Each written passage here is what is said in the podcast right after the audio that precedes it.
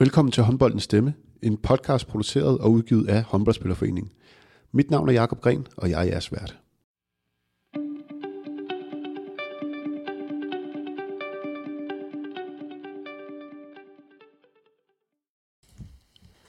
Du har fundet den første udgave af Håndboldspillerforeningens nye magasin, Håndboldens Stemme.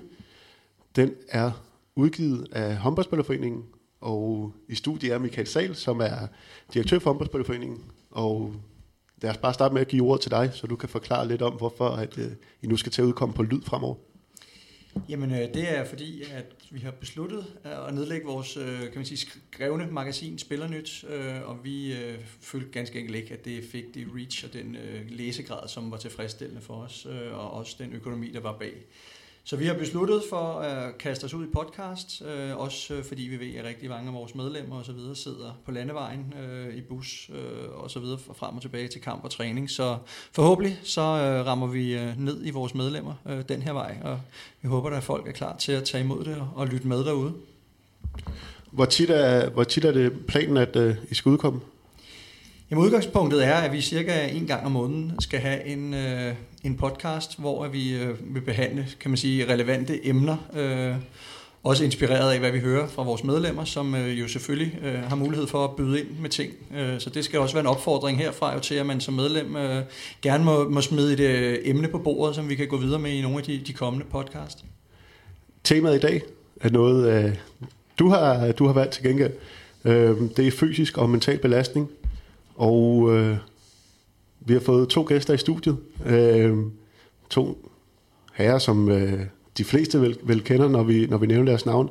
Den første er assistenttræner i Ribe-Esbjerg, Kristian Kristensen. Velkommen til dig, Kristian. Tak skal du have.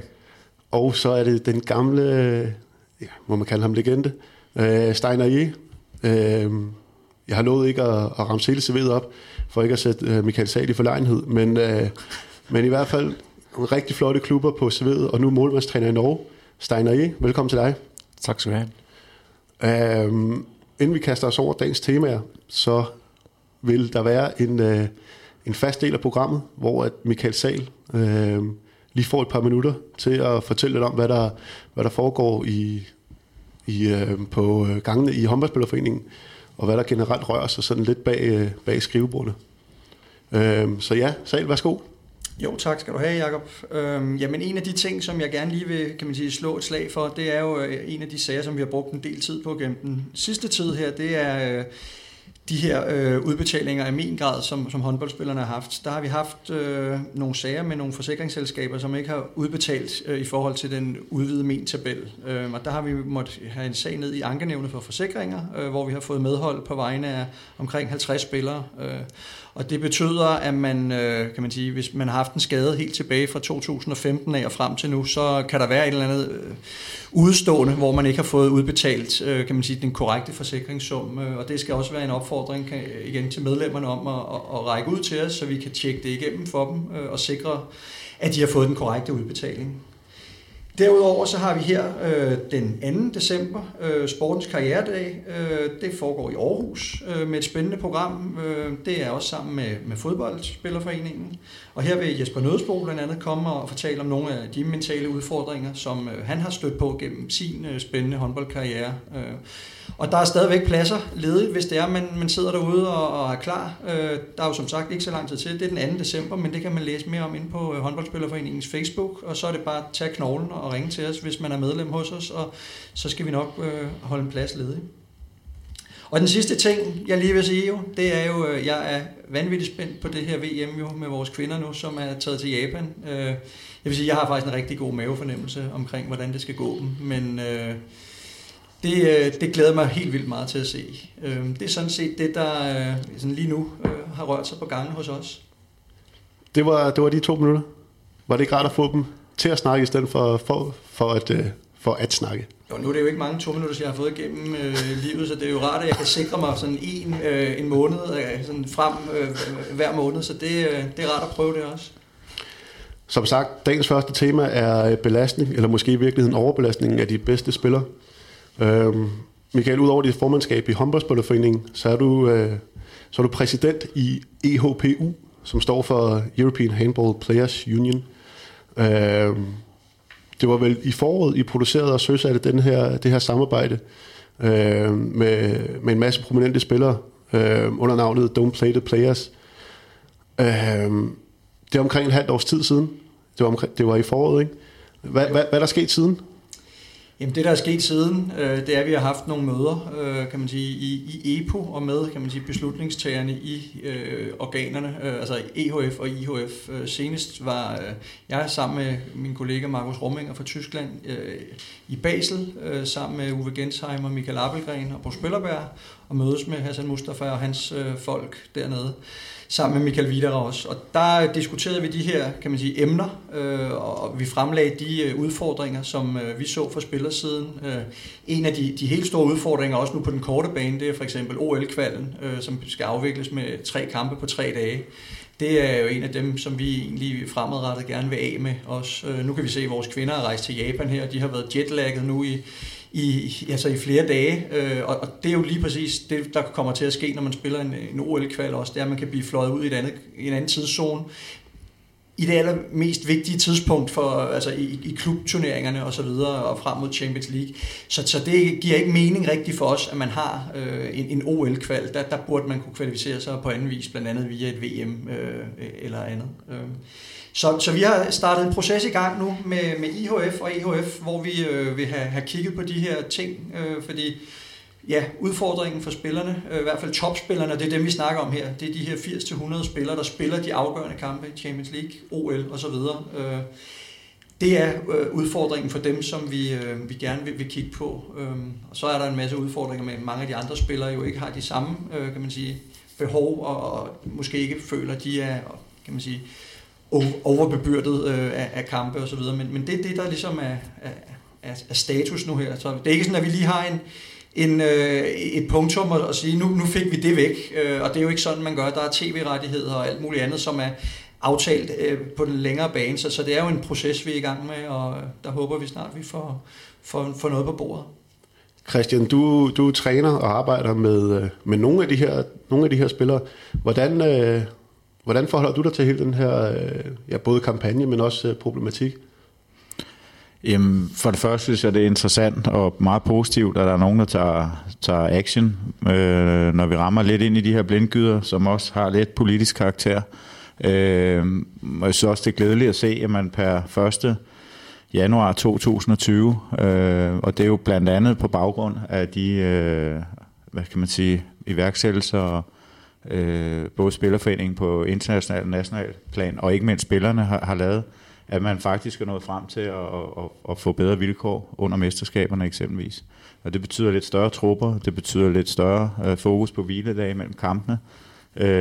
Det er noget af det, jeg husker, og der er sikkert flere ting. Michael og Steinar kan måske støtte lidt op, men samlet set, så bevæger vi os i hvert fald i den rigtige retning. Og vi har jo vi har lidt for vane med at være meget negative omkring. Jeg synes egentlig, det her det er et skridt i den helt rigtige retning. Det 7. og sidst handler det for mig om produktet skal være i orden. Og det vil sige, at vi har de bedste spillere med, når vi har finaler eksempelvis. Det er sådan set bundlinjen for mig. Og det er meget positivt lige pt. Hvis man lige kort skridser op, så er det 16-18 spillere holdkort og udvide med truppen. Fra 28 til 35, og man har så 5 udskiftninger i løbet af turneringen i stedet for 3. Steinar, vi snakkede lidt om det, inden at vi begyndte at optage. Du har også nogle holdninger til både kampagnen og også til de her regelændringer, der er blevet lavet. Kan du ikke lige gøre Kristian, som kom lidt senere, lidt klog for dem? Ja, det vil jeg ikke, om jeg kan gøre en klog med. Men jeg synes jo generelt, det er jo en fin kampagne og fin initiativ, som er sat i gang. Det også vækker opsigt og helt sikkert bliver hørt. Jeg synes samtidig, jeg ser en stor svaghed i, at spillerne ikke er enige om skal man sige, rammene og vilkårene omkring kampanjen, og det tror jeg også de høje herrer sitter og kan lugte, at det her er det ikke en samlet stemme, der snakker. Så det tror jeg er hvad skal man sige, i så henseende, så tror jeg, det vil være fornuftigt at sætte sig ned og så begynde at snakke om, hvad skal man sige, de generelle grundforudsætninger, som årskalenderen har, og starte med, hvad skal man sige, starte med ferien. At man får sat ned en periode i løbet af et kalenderår, hvor ingen klubber, forbund, internationale forbund, kan lægge ind aktivitet. Så man får stadfæstet, hvad ved jeg, 3-5 ugers periode på i håndboldkalenderåret, så vil det sådan cirka være fra 15. 20. juni til 20. 25. juli. I den perioden burde man kunne have mulighed for at blive enige om, at her er der ingen aktivitet, så man får ret og slet sat ned at en forudsætning at spillerne skal have ferie. Det er i min optik veldig vigtigt. Den andre del, der er vigtig, det er under mesterskab, hvor vi også gennem de sidste år har set en økning af hvad skal man sige, fridager. Vi spilte, jeg sammenlignede EM 2008 og EM 2020, hvor begge går man hele vejen, har man 8 kampe. Men i 2008 så spilte man de 8 kampe på 11 dage. I 2020 spiller man på 17 dage. Så det har jo sket noget. Så det går jo fremad. Så det er ikke så sløjt, som gerne mange vil have det til. Og det er jo godt. Men sagde, du skal næsten lige have lov til at lad os tage det her med ferien først. Er det en problematik, I også har op at vende i... Ja, det er klart. Altså, ferien er jo en stor udfordring, specielt dem, der har landsholdene, og det har de her bedste spillere, som vi taler om i den her kampagne. Det er jo helt topspillerne, vi er ude i her, og Steinar har jo fuldstændig ret i, at på den måde er spillerne jo ikke samlet. Altså, der er de her omkring 80-100 spillere, der spiller alle de kan man sige, afgørende kampe på landsholdsniveau og klubniveau. Det er dem, vi taler for. Og der er jo... De føler for eksempel ikke, kunne jeg forestille mig, i Leipzig og nogle af de her steder, at de har altså for mange kampe. De ville nærmest måske endda have endnu flere kampe, hvis det var dem, der skulle bestemme. Så på den måde er der jo, kan man sige, et kæmpe dilemma den vej igennem. Og for lige også at vende tilbage til nogle af de ting, jo, altså, der er sket jo også, som Kristian nævnte fint før her også, VM kommer også fremadrettet til at være sådan, at man har en hviledag mellem hver kamp, så vi ikke ser de her back-to-back-kampe mere. Og det synes vi jo også er positivt, og det er vigtigt, at det går den vej. Ligesom at den nye kalender for 2021, der ender det jo nu med, at den sidste event, der kommer til at ske, det er Final Four Champions League for både mænd og damer. Man har faktisk flyttet den internationale uge ind i, kan man sige, kalenderen. Det er klart, at sæsonen bliver lige så lang for de hold, der går til Final Four, men for alle de andre hold, de har mulighed for at få noget ferie noget tidligere, fordi at de ikke skal hjem og spille afgørende kampe i deres nationale. Det giver ikke rigtig nogen mening, at man har spillet finale Champions League søndag aften, og så skal man hjem og spille en afgørende kamp fredag i Frankrig, for at man bliver fransk mester, og så skal man derfra videre til landshold. Så på den måde har EHF jo også været med hertil, og har vi jo fået rykket noget af det her, og det tror jeg, den harmonisering og ændring af kalenderen, tror jeg også, at spillerne, når det bliver inkorporeret, kommer til at sætte mere pris på, end den man har i dag. Så det er jo Stein også det her med, at der måske er lidt uenighed om... Om problematikken og hvor reelt den er i forhold til de her mange kampe. Der er jo selvfølgelig forskel på, om man spiller i den spanske liga, hvor Barcelona vinder 38-38 hver evig eneste år, eller om man spiller i Bundesligaen. Er det noget, som jeg også har snakket om internt, det her med, at vi skal snakke med én samlet stemme? Jamen det er der jo, og det kan man sige, det var lidt det, jeg var inde på også. Det kan være svært at tale med en samlet stemme, fordi nu kan man sige, der er mange af Barcelona-spillerne, der er med i kampagnen og bakker op om det her. Men det er klart, hvis du spurgte deres klub, så vil de gerne have en europæisk liga, hvor de hver uge så enten Kiel eller nogle af de andre store europæiske hold, fordi de ikke har en kompetitiv national liga. Og det er jo det, der er udfordret. Det er det samme, der sker for Vardar og også Kielce og nogle af de her andre store hold. Så der er jo helt klart nogle, kan man sige, nogle divergerende interesser, i hvert fald for klubberne også, og der er spillerne jo selvfølgelig også en del af det, og derfor, men der er jo også spillere, der godt kan man sige, på den måde et eller andet sted se ud over sin egne kan man sige, behov at sige, at det her, det er for meget på en eller anden måde. Så, men igen, det er da fuldstændig rigtigt, det er, hvad Steinar siger. Der er nogle forskellige retninger på det, men jeg vil sige, bundlinjen for topspillerne til mesterskaberne, det er, at altså, man har simpelthen spillet for komprimeret, og det har også været en af grundene, synes man, til, at man har set mange skader, og ikke helt friske spillere til syvende og sidst til kampen, og det er jo det her, det handler om. Vi vil jo gerne have de bedste spillere til at spille på landsholdene, så længe de er gode nok, og hvis det er til de 40 år, jamen, så skal vi have et system, der gør, at de kan spille til de 40 år. Og er det hvis man skal sådan prøve at pille nogle konkrete problemstillinger ud, er det største problem, at folk stopper før på landsholdene, eller er det skader? Kristian, jeg ved ikke, hvordan du har det som klubtræner. Nej, altså i første omgang synes jeg, at det største problem er, at der ikke er sådan evidens, kan du kalde det. Der er ikke sådan, jeg savner noget belæg, altså så man får nuanceret debatten. Det er sjældent, man ser en idrætsfysiolog eksempelvis være med i de her grupper, der tager beslutningerne. Det er ofte politikere, gamle dommere, det kan være spillere, der også har spillet rigtig mange år, men det er sjældent, der er nogen, der har rigtig faglig indsigt. Derfor savner jeg, at man går lidt mere systematisk til værks og får en redegørelse for, hvad er egentlig arbejdskravene, altså for at få det afdækket. Der er ganske få undersøgelser, der kommer flere og flere af slagsen, men at man ligesom får hvad skal vi sige, fagligheden lidt op, så det ikke bare bliver et udtryk for, om de gode spillere spiller eller ikke spiller, men at man faktisk kan gå ned og sige, okay, der er noget med arbejdskravene, der er sket noget over tiden. Selve spillet bare, det er jo en længere snak, har udviklet sig også, alt imens vi ikke har nået så langt i de andre beslutninger her. Så har vi alligevel set et hurtigere spil, vi har set større og stærkere spillere, både på herre- og damesiden, og det har selvfølgelig en kæmpe konsekvens. Så arbejdskravene samlet set er jo en kæmpe sag. Det kunne jeg godt tænke mig, at man fik afdækket lidt bedre, end, eller i hvert fald få nuanceret det lidt i debatten. Ja, det kan jeg også bare følge med og se på. Det er jo klart, der er sket en kæmpe udvikling i håndbolden gjennom disse år, både med fart og styrke i spillet, men også i den, skal man si, udenfor banen og alt det, hvordan medierne har ændret sig i løbet af de sidste 10-15 år med det press og den fokus, der er med al den information, som popper op under mesterskabet, som også opleves som støj for nogle spillere. Nogle tager det positivt, nogle tager det negativt. I form af den debatten om kampe med, hvor der er belastning, så har vi jo en kæmpe udfordring med den tyske Bundesliga, der drøner gjennom 34 kampe i en sæson.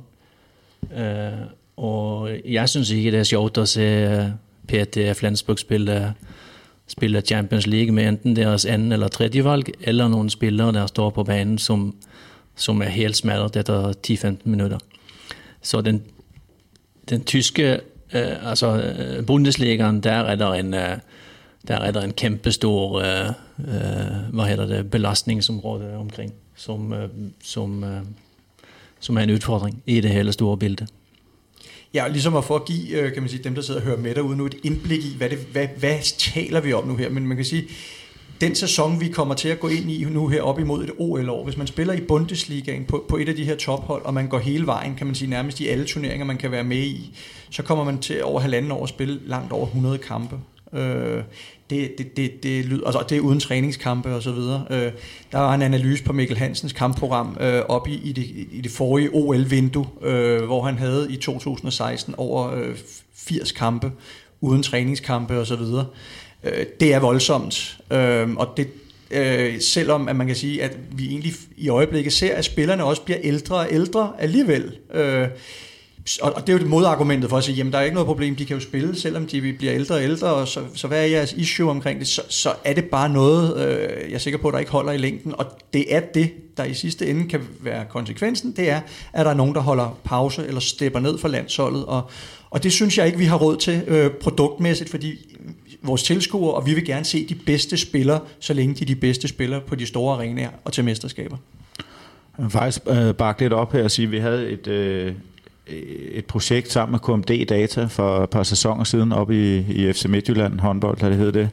Det var meget interessant at se, hvor man lagde både rejsedage, Steinar var lidt inde på det mentale også, hvor meget det kan fylde.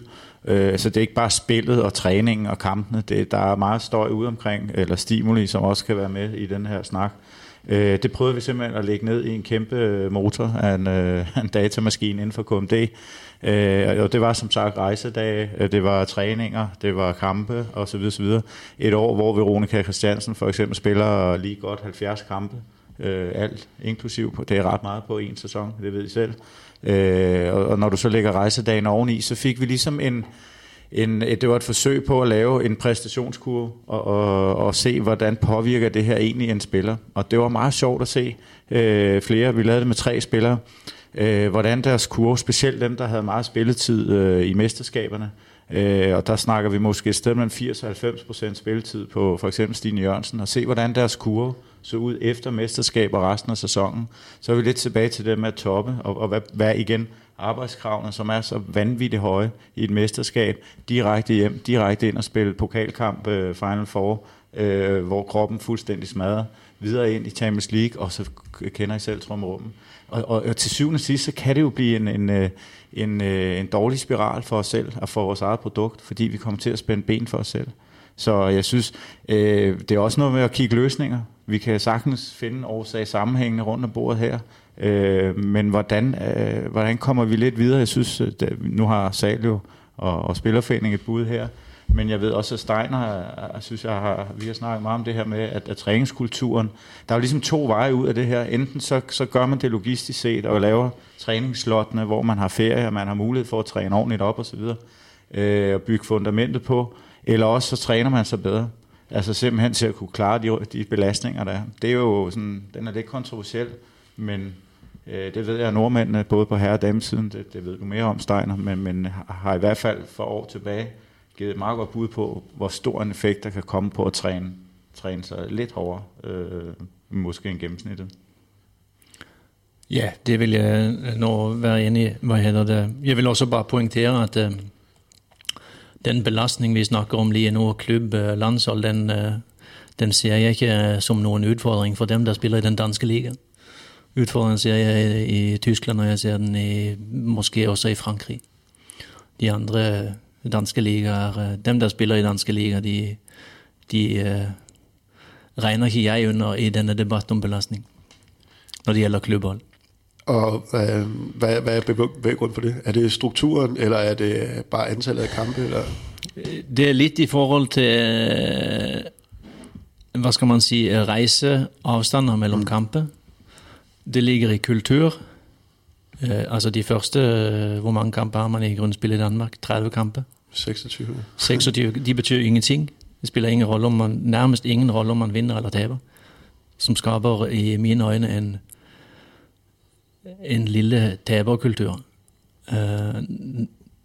Og det har så den konsekvens, at der ikke er det mentale pres på. Der er ikke de, rejse på. Jo, de spiller kampe, men det er ikke under de samme forudsætninger, som man gør i Tyskland eller Frankrig. Nu nævner, altså, det er selvfølgelig en helt anden diskussion, men nu nævner jeg, at det skaber en taberkultur. Men omvendt kan det vel også være noget, som i virkeligheden kan være med til at give jer som træner en større mulighed for at spare spillerne, når vi snakker de her helt topspillere, som er med i toppen i ligaen, som spiller Champions League og som også spiller landsholdskampe, at man måske kigger mere mod slutspil, så man har bedre mulighed for at prioritere Champions League-kampene, hvor vi også ser, at der også nogle hold vælger at spare rigtig mange spillere. Der er mulighed for at lave toppe omkring slutrunderne, og så være klar til de nationale slutspil. Det var en tanke, men jeg ved ikke om det altså er de nationale forbund overhovedet klar på også at være en del af løsningen på den her problematik. Jamen det er jo det er jo lidt det, den gordiske knude, man har med at gøre her også, og både omkring med slutrunder og så videre, fordi alle sidder sådan lidt og kigger på hinanden, og så ender det med, at så må spillerne gøre noget ved nogle af tingene, men det er jo fuldstændig rigtigt og fuldstændig korrekt pointe af Bundesligaen. Der kan du miste mesterskabet på udebane i Wetzlar, hvis du ikke er der. Det kan du ikke i den danske liga på samme måde, og derfor er det jo også sådan i Tyskland, der er det jo faktisk større at blive tysk mester end nærmest at vinde Champions League. Vi har i hvert fald set, man prioriterer den hjemlige turnering langt mere, og det er jo også det, det er ikke godt for produktet Champions League, at det er sådan, at man sender nogle, nu ser jeg, reservespillere på banen et eller andet sted i en Champions League-kamp. Det er ikke det bedste, og det er jo det, vi i bund og grund gerne vil have. Så jeg er jo helt med på egentlig pointen med Steinar her, og siger, at man kan jo dosere det helt anderledes. Forskel mellem Danmark og Tyskland og Frankrig, den er spot on omkring det her. Så det er, ja.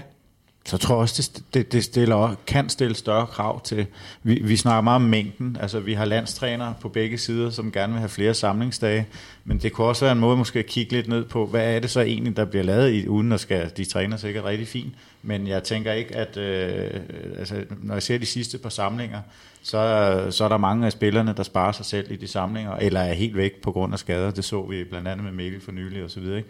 Og den kvalitet, der lægges for dagen, det vil sige, at egentlig volumen kontra kvalitet i samlingerne. Det kan godt være, at man skulle retænke det og sige, okay, det kan være lidt kontroversielt, lidt færre samlingsdage, men med større kvalitet, hvis I kan følge mig. Altså, fordi så er du sikker på, at folk er der, ikke? Altså, det... Ja, kom bare, Steinar. Ja, jeg kan følge. Jeg vil bare, hvis man ser oktober måned, som var sidste samling for herrerne, oktober måned har Flensburg 8 kampe. GVD Minden har 4 kampe. Det var 2 målmænd, som jeg havde med på landshold. Og i tillæg er der en uge landshold.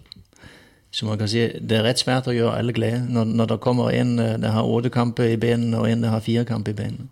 Ja. Der er en, der... Og det der... Altså, på vores hold, eller på Nikolajs hold, disse 2 landshold er jo blandt de bedste i verden, også fordi de har spillere i de bedste klubber i verden. Det betyder, at de har stor belastning. Og der er det svært som landstræner, når du kommer ind til en samling, og de har allerede 6-7 kampe den morgen i banen de sidste 3 uger. Mm. Det er bare svært at arbejde med. Så forudsætningerne for arbejdet, ja, i hvert fald i den morgen, er svært. Mm. Og jeg siger, nu vender jeg lidt tilbage til noget af det, men det var det, du sagde, Steinar, omkring altså transporten for spillerne. Når vi taler belastning, så taler vi jo ikke kun den fysiske, men også den mentale belastning, og der er specielt kæmpe forskel på den tyske Bundesliga, hvor de kan have kampe, hvor de skal sidde i en bus 10 timer frem og tilbage, og derfra videre til Brest eller et eller andet sted. Og det er jo det, der er lidt af vores forhåbning nu, når der kommer flere penge ind via Champions League, det er, at de her topklubber, der er med der, i stedet for de køber eller lægger lag på spillernes lønninger, at de egentlig køber sig bedre faciliteter omkring transporten, så transporttiden bliver sat ned, så man kan komme hurtigere hjem, få restitueret, få lavet den rehab og så videre, man skal i klubben, i stedet for, at man skal sidde de her... Og der er vi jo begunstede i Danmark også af den grund, altså vi kan dække hele landet med Egons busser på 4 timer, ikke? Så er vi i stald igen, ikke? Sådan er det bare ikke i Tyskland, og så det er jo Tyskland, der ofte, fordi også mange af de bedste spillere er dernede. Men Steinar, du har jo netop prøvet at spille i Bundesligaen, samtidig med at du spiller på landshold og Europa Cup og hele den her store belastning. Som spiller, hvordan oplevede du det? Må du prioritere sådan i forhold til træningsindsatser? Eller? Ja. Det måtte jeg. Og det endte med, at jeg prioriterede i 2006 at rejse fra Bundesligaen for at dra til FCK, for at kunne fortsætte på landsholdet. Fordi at sidste sæson i Bundesligaen, det var min sæson, det var 2005-2006. Der kørte vi 34.000 kilometer i bus fra august til maj. Det er en rimelig... Har du så busk? Har du fået buskort? Jeg burde have et buskort. Nej, men det er jo... det er jo typisk, man er i Rostock eller Flensburg ud, og så kører man hjem igen efter en klokken 8-kamp, og så er man hjemme klokken 5-6 om morgenen, og så er det... Jamen, det er... Det slider bare på et eller andet tidspunkt, så tager man et valg, og det valget, det var sådan for mig. Ja, og apropos, jeg synes jo, når man ser Flensburg, følger jeg meget, fordi først og fremmest fordi de går meget i fjernsyn, og så har vi mange nordmænd der. Ikke fordi at jeg er Flensburg-fan. Men Når man ser Magnus Rød, Jørgen Johannesen til eksempel, hvor hård belastning de har, og hvor mye spil de har i sine kampe, så er det betænkeligt. Definitivt. Jeg synes ikke, det er sjovt at se nogle af de Champions League-kampe, hvor jeg ser, at de renner rundt på, nærmest på tandkødde og skal kæmpe sig igennem. Det er det ikke. Men det taler vel også meget godt ind i det her med måske at investere i setup omkring klubberne i forhold til transporttider og restitution og hvad der ellers kan være i forhold til at optimere forholdene for spillerne. Altså et argument kunne også være, Kristian, som træner. Nu har vi jo den struktur, som vi har i Danmark. Så I har måske endnu større chance for det. Men det her med at rotere, som man ser i mange andre sportsgrene også, så spillerne er så friske som muligt. Har trænerne også et ansvar i det her? Ja, i den grad. Men det er lidt tilbage til det Sahl. Så jeg synes egentlig, Aalborg har meget godt fat i den, eller de er fat i den lange ende i år, synes jeg, og ser også ud til, at de har det næste år. Det her med at få lidt bredere trupper i erkendelse af, at hvis de skal gøre sig gældende i så mange turneringer over en sæson, så skal de have bredde med flere ressourcer. Og det ser ud til, at de har fanget den. Men selvfølgelig som træner, hvis jeg skal svare på det, ja, men vi som træner har altså også underlagt et gevaldigt pres om, at du skal vinde hele tiden. Og det er, vi snakker elite, og det handler i bund og grund om at vinde. Den er ikke længere. Fordi ellers så sidder du ikke i sædet ret lang tid. Så vi er hele tiden lagt som træner under et pres, men derfor synes jeg også, man skal have mod til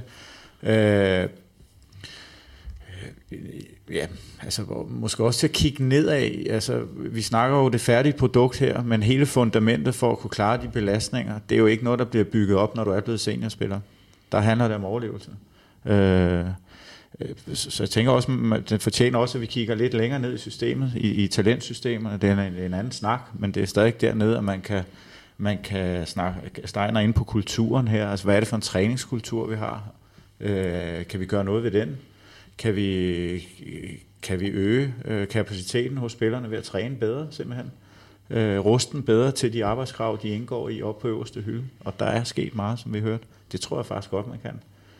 Men ja, vi har et kæmpe ansvar. Jeg ved, altså vi så jo Toria her for et par mesterskaber siden, jeg tror det var i Tyskland, hvor han kørte den her A-kæde ind- og udskiftning, eller mangel på samme, ikke? Og virkelig, hvad nogen vil kalde rovdrift på A-spillerne.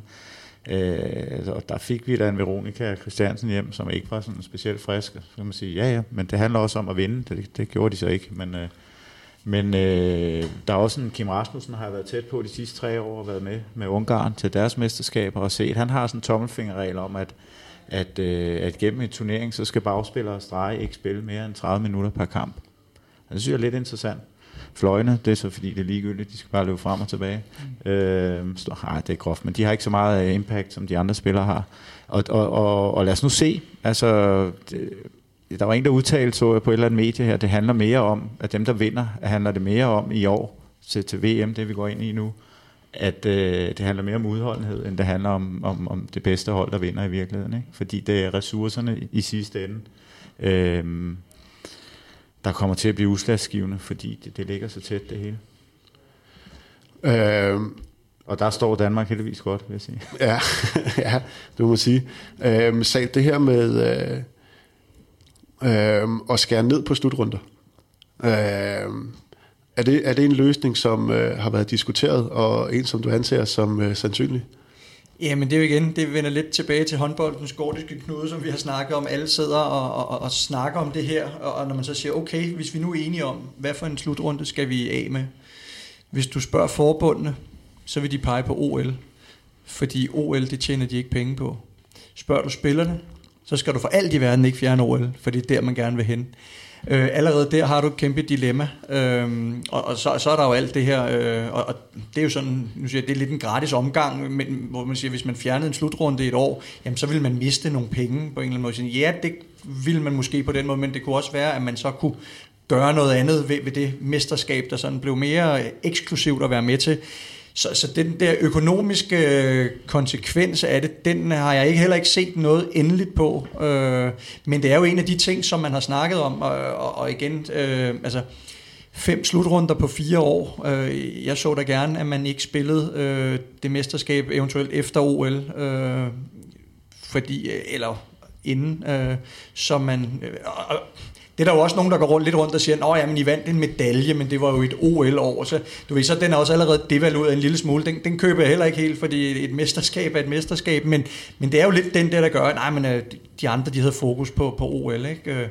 Men det er jo en af de veje, og det er jo en af der spillerne peger hen imod. Og det var der, man nok gerne ville hen, men om det er det, der det ender med til syvende og sidst, det ved jeg ikke.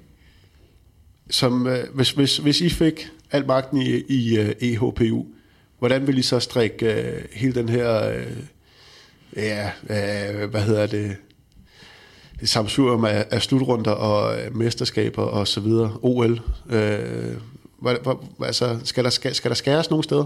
Altså, jeg tror, at det, som vi hører fra spillerne, det er, at man vil i hvert fald gerne ned på en minimum en slutrunde mindre, så vi havde måske 4 på 4 år, i stedet for 5 på 4 år. Men så handler det jo også om kan man sige, mesterskabernes længde og så videre, som Steinar var inde på i starten. Altså, der er jo sket noget der også, og nu sker der lidt mere i forhold til, at der bliver lagt en hviledag, indtil vi ikke har back-to-back-kampe og så videre. Det er også mere vinduet, man spiller i, og det er klart, hvis det bliver større i de nationale mesterskaber, EM, VM og så videre, så ryger det jo ind i ligaerne. Så igen, det skubber jo lidt til det hele. Og i sidste ende, hvis det fortsætter den, så skubber det også til spillernes ferie, og så er der slet ikke noget at gå med. Så det er jo det, der... Men altså, vi vil da gerne derhen, hvor... Også fordi det er det, spillerne siger, jamen, vi vil rigtig gerne være på landsholdet, men det er også i klubberne, vi tjener vores endelige løn, så hvis vi skulle vælge, og sige nej tak til at være et sted, så vil det være landsholdene. Og det synes jeg vil være synd og skam, fordi landsholdene er muldyret i vores sport. Det er dem, der er trækkraften. Det er ikke ligesom i basketball og så videre, og ishockey, hvor spillerne kommer dumpende ind, hvis de får lov at rejse fra NBA og NFL. Altså, sådan er det heldigvis ikke i vores sport. Men er det så der, I står nu? Er I sådan lidt... I tvivl om, hvad vej I skal gå nu? Eller er der en eller anden løsning, som man sådan arbejder lidt hen imod? Jamen altså, det her er jo på den rigtig, rigtig lange bane, fordi det er ikke noget, vi får lavet om på nu. Men altså, de lavt hængende frugter, som vi snakker om, det er jo blandt andet OL-kvalden, som jeg var inde på lidt tidligere. Altså, den bliver spillet med 3 kampe på 3 dage et eller andet sted i verden. Det er jo nogle af de her ting, som vi gerne vil have løftet ud og have ændret på os. Så vil vi gerne stadigvæk have lagt flere hviledage ind under mesterskaberne, så man ser top-tunede kampmaskiner, der står klar søndag aften, når der bliver spillet finale, som man ikke har spillet lige op til osv. Så vi får det bedste ud af spillerne. Det er jo det, man vil her, ikke? Og om hvor snittet så ender henne, og om det ender et eller andet sted, det er jo sådan, der vi kører lidt med kort sigt, og så har vi også det lange træk, og det ville jo gerne være et sted, hvor man skulle af med en slutrunde på et eller andet tidspunkt, i hvert fald når jeg hører på spillerne. IHF tænker vel også, at de gerne vil så langt ud som muligt. Nu har vi Brasilien, Ægypten, Katar, som er poppet op sådan lidt rundt omkring, og har skabt nogle rigtig gode hold. Er det ikke også en konsekvens af det her med, at vi spiller rigtig mange kampe rundt omkring i hele verden? Nå, men helt sikkert. Altså nu, Hassan Mustafa bliver jo kritiseret. Det der er gået mode i på en eller anden måde, men vi snakkede lidt om det inden også her. Han har også gjort rigtig mange gode ting for håndbolden, og prøver at brede den ud. Der sker en masse ting omkring USA, for at få dem til at tage håndbolden ind til sig. Der skal være et OL derude om nogle år, og så videre, eller i USA om nogle år. Og alle de partnerne omkring OL, de er nærmest amerikanske, så det er vigtigt at have et kompetitivt amerikansk hold. Men det vil også være godt for sporten, håndbold. Altså, vi er jo ikke en global sport, må vi også bare stå tilbage og erkende, ligesom fodbold og så videre. Så selvfølgelig skal der ske noget der, og på den måde har han gjort en masse rigtig fine ting. Altså, netop vi ser... Chile stikker snuden frem en gang imellem og slår nogle. Brasiliens kvinder har været helt op og så videre. Ægypten har haft noget historie, men ligger også, synes jeg, på. Jeg synes, man har ikke helt lige så mange helt lette kampe under en VM-slutrunde mere, som man havde tidligere. Og den udvikling, også kvad, der kommer dygtige træner rundt omkring i verden, det tror jeg, der er med til at gøre, at feltet bliver bredere. Og på begge spor, både damer og herrer. Altså, førhen var det jo Danmark og Tyskland og Norge, der sad på nærmest alt omkring dameslutrunderne. Det felt er jo blevet meget, meget bredere den dag i dag, kan man sige, heldigvis. Og det er også en, vi er jo alle sammen helt med på, at det her er jo en del af en større, jeg kalder det oplevelsesøkonomi, altså, og det er den balance, der er så hårfin. Så når man sidder her og tager spillernes parti-agtigt, og gerne vil have de friske spillere og give dem de bedste vilkår, så er der selvfølgelig også, altså vippen tipper jo et eller andet sted, fordi det handler i bund og grund money talks, er det ikke sådan? Altså, men samtidig er det også vigtigt, synes jeg, at der er nogen, der går den anden retning og sørger for, at spillerne har de bedste forudsætninger for at præstere maksimalt, fordi det er alt andet lige sjovest at se på. Men er spillerne med på den der, i forhold til, at de faktisk er en del af en større industri? Fordi det har jeg i hvert fald været med til at diskutere i nogle andre forumer, det her med, at nogle gange tænker jeg også, at håndboldspillerne ikke helt er klar over deres rolle i det her. Men det kan du måske svare bedre på. Der kan du jo ikke bare lige sige, at det er sådan her. Der er jo stor forskel på, hvor meget man som håndboldspiller involverer sig. Det ved du også selv. Der er jo også selv i sådan noget som taktik, kan der være meget forskel i, hvor meget man engagerer sig. Der er nogen, der næsten kan spørge i bussen, om vi nu skal til Lemvig, eller om vi skal til Tønder. Ikke? Så der er stor forskel på, kan man sige, bevidstheden omkring nogle af de her problematikker hos spillerne, og der er også nogen, kan man sige, også historisk set, der har skudt afsted omkring en problematik, som egentlig ikke var der. Altså noget, der blev startet op her, det var, at der var nogle spillere, der gerne ville have, at man havde flere hviledage under VM, men det var allerede besluttet ligesom, og det var, da vi kom ind i det her, vi måtte forklare dem, jamen prøv at, der er en proces i gang, og man har lyttet til spillerne i en vis omfang, så vi har nu fået sådan, at der er en hviledag mellem hver kamp til VM. Så har de lavet et eller andet med 4,5 time. Transportdag, det er også at betegne som hviledag, og den køber vi ikke helt. Den definition, der vil vi gerne længere ned. Jeg mener ikke, at det er en hviledag, hvis du har siddet 4,5 time i en bus. Men der er jo nogle ting der, og det, igen, det er jo en af de her lavt hængende frugter, som jeg tænker, dem skal vi nok forhåbentlig kunne snakke os til rette omkring. Så det er svært at sige, at der er et stor forskel på spillerne, men altså, jeg vil sige, dem vi har været i kontakt med her, og den her kampagne, det har gjort, at kan man sige, topspillerne er rykket tættere sammen, både kvinder og mænd, og er langt mere i samme båd, end vi var bare for, nu siger jeg, 1,5 år siden. Jeg tror, det er svært at fjerne en slutrunde sådan umiddelbart. Jeg tror, det er en lang vej at gå, og mange år frem. Jeg tror, det gengæld ligger an at gøre nogle lidt, skal man sige, nemmere ting på vejen. Jeg tror ikke, man behøver at spille 10 kampe i et VM for at blive verdensmester. Jeg tror sagtens, man kunne klare det som et VM med 8 kampe, hvis man sætter en fornuftig struktur. Så tror jeg, det er at spilleoplægget og rejseoplægget i mesterskab, en er spilleoplægget og den, skal man sige, den sportslige delen omkring det, hvem man møder når, og har hjemmeholdet fordel med at møde en modstander, der har spillet kamp dagen inden. Og den, sådanne ting trænger vi ikke, det må vi få fjernet. Mm. Det er for dumt, at vi spænder ben på os selv med at gøre dem der. Rejse i mesterskab bliver også sværere og sværere at få bukt med, fordi at nu har Norge et mesterskab med Sverige og Østerrige. Så vil Norge søge et VM med, jeg tror det var Ungarn eller Kroatien og Danmark. Og det er klart, det kræver endda lidt mere rejse omkring det. Hvordan løser man det?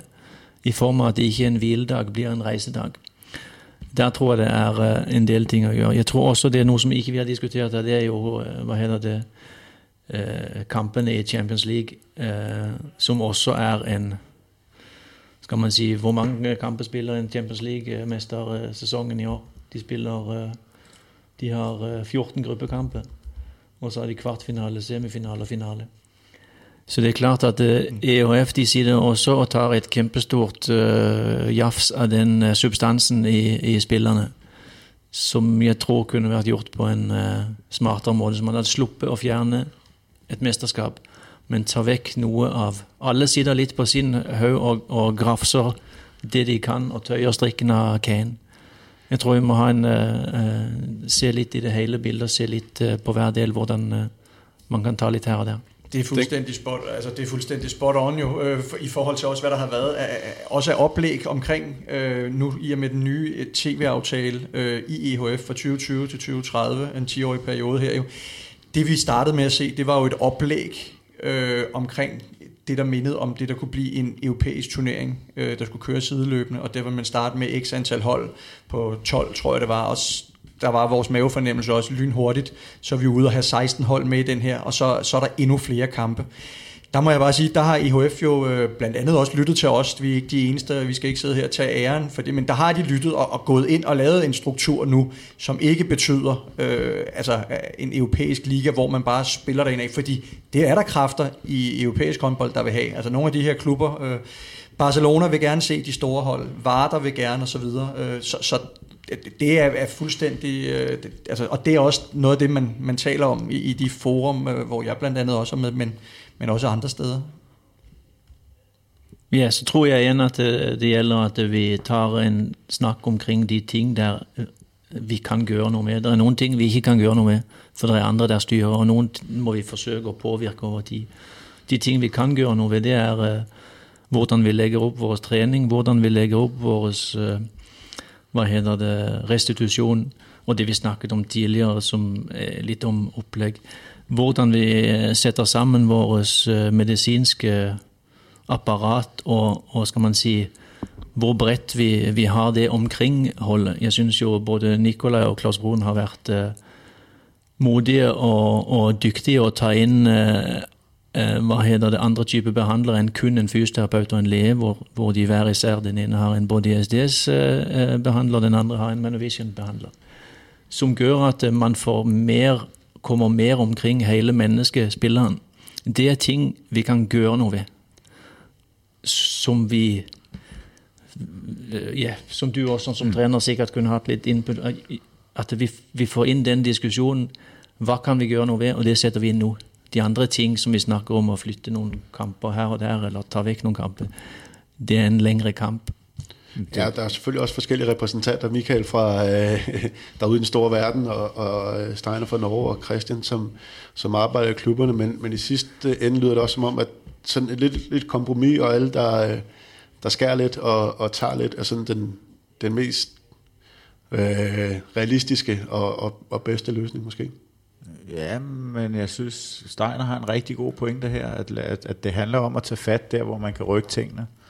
Og i et politisk system, som håndboldbranchen nu engang er, det behøves vi ikke at snakke mere om, fordi det er sådan, det er, der kan det tage rigtig lang tid. Og den tid er jo dyrbar, så jeg synes, det giver rigtig god mening at tage fat der, hvor man kan. Hvis man kigger lidt fagligt, altså fysiologisk på det, så vil det være rigtig fint at prøve at få afdækket den progression, der ligger over eksempelvis en sæson, og gerne endnu længere, specielt for de unge spillere, der har man jo muligheden for at kigge længere frem tidligt, vi har dem tidligt inde i både landshold og i klubber, på højeste niveau.